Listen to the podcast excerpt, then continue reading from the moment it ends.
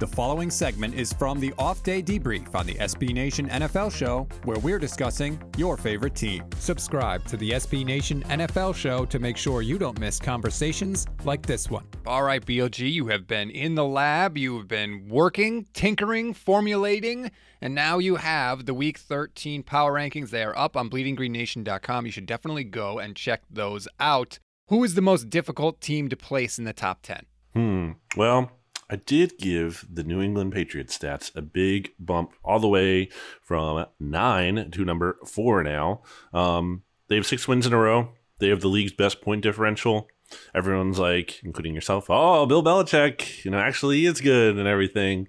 Uh, well, I mean, come on. People act like last year he forgot how to coach. Like he's still really good.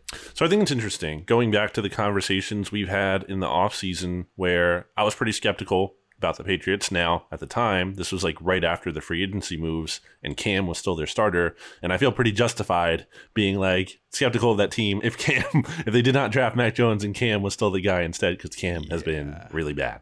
And there was a reason he was out of the league until the Panthers re signed him out of desperation. That's a different story.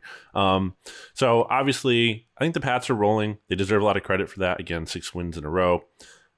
I do think a little too much is being made of the hot streak. Like, like who have they taken down in this stretch that is like really good? I know they just beat the Titans, but that Tennessee team is like decimated.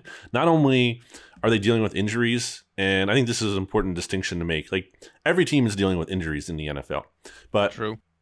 There's something uh, that I think that football outsiders often refers to as like clustering and like that's like multiple injuries at the same position like that's bad luck in the nfl bad luck isn't dealing with injuries. Every team has to deal with injuries. But bad luck is like getting really killed at certain positions. And when you're missing like aj brown and julio jones and then like your other star player and like Derrick henry like that's that's just really tough in addition to some other things they're dealing with there.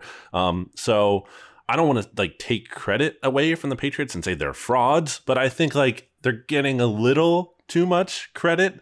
Um, because again, who have they beaten in this stretch? Like, look at this schedule. Like, they're beating like a, a Reeling Browns team.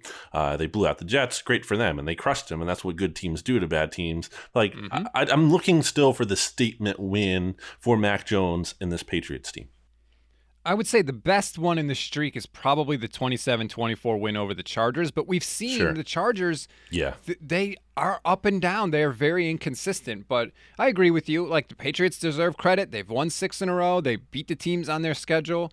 Do I think that they are a juggernaut right now? No, but I think that people look at that team and they say, Mac Jones is competent. He's doing what he needs to.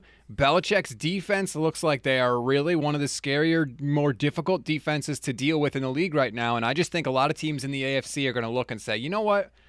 I think I'd rather take my chances with a Cincinnati or an inconsistent Chargers team or a weakened Tennessee team. I don't think people in the AFC want to play the Patriots. So, uh, you know, for regardless of you know who they've played, whatever, they're in contention now for the number one seed, which is pretty good. Mm-hmm. Uh, only Baltimore ahead of them currently, and big game upcoming. Uh, I'm not going to you know spoil the look ahead here, but I mean you guys are going to have something to talk about with a Monday Night Football matchup between the Patriots and the Bills. I mean this is kind of uh, a huge game for both sides, really kind of determining okay.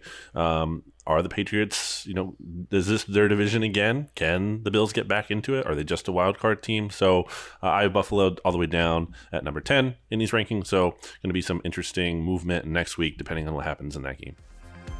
You can hear the rest of this conversation by subscribing to the SB Nation NFL show wherever you get your podcasts.